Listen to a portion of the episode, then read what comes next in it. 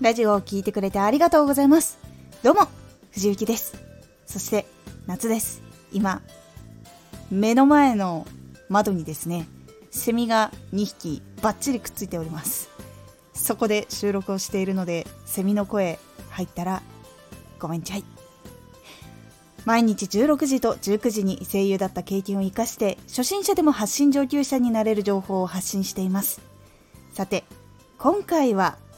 自分の本当の完了を決めよう。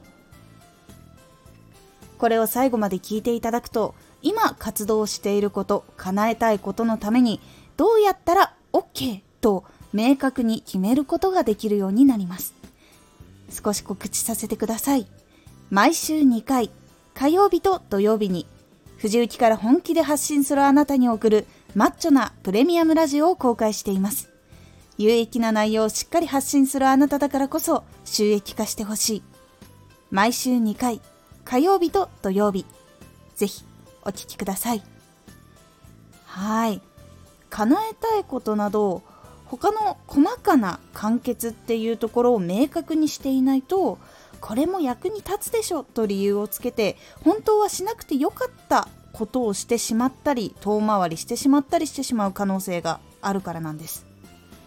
例えばですが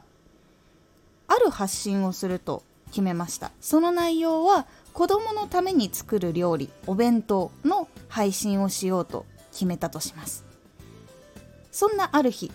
あまりにも忙しくて家族のご飯を子供も食べるしいいでしょと紹介をしたとします。ですが自分の本当の本音は子供のためではなく家族が好きなものを作ったとしたら実は同じ料理を紹介しているんですが実はずれているということになってしまうんです。すっごい細かくないって思うかもしれないんですがこの小さなことを許すともっと自分のやることが緩くなってしまいます。前こんなことしたからいいやって結構なりがちになってしまったりします。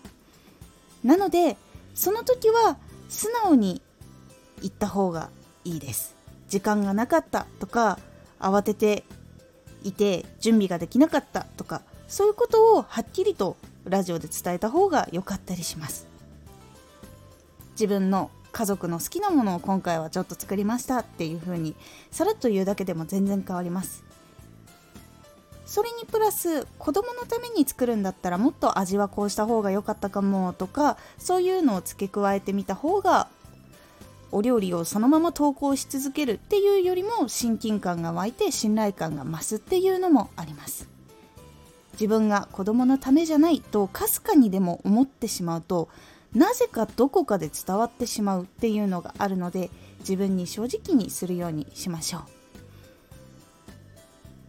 こういうことがねあるんです。なので明確に完了を決めるってことが結構大事だったりします。子供のために作った料理お弁当の配信をする。でできない時は素直に言ってどうしたらよかったかっていうことを言ってみる。というふうに決めることで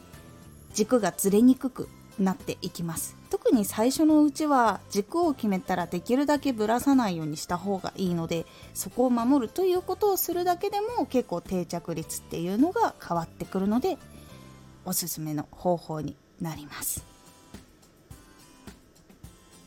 今回のおすすめラジオ。ラジオの技術を成長させるコツ。こちらはラジオのために自分にこれが必要だって思った技術を成長させるためにはどう向き合ったらいいかというお話をしています。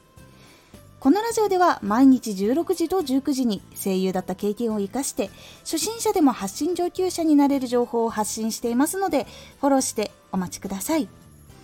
次回のラジオは声を長く出すコツ。こちらは声を長く出すためにどういうトレーニングをしたらいいかというお話をしておりますのでお楽しみに。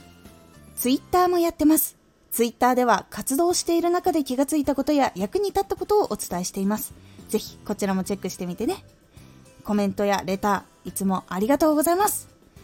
ではまた。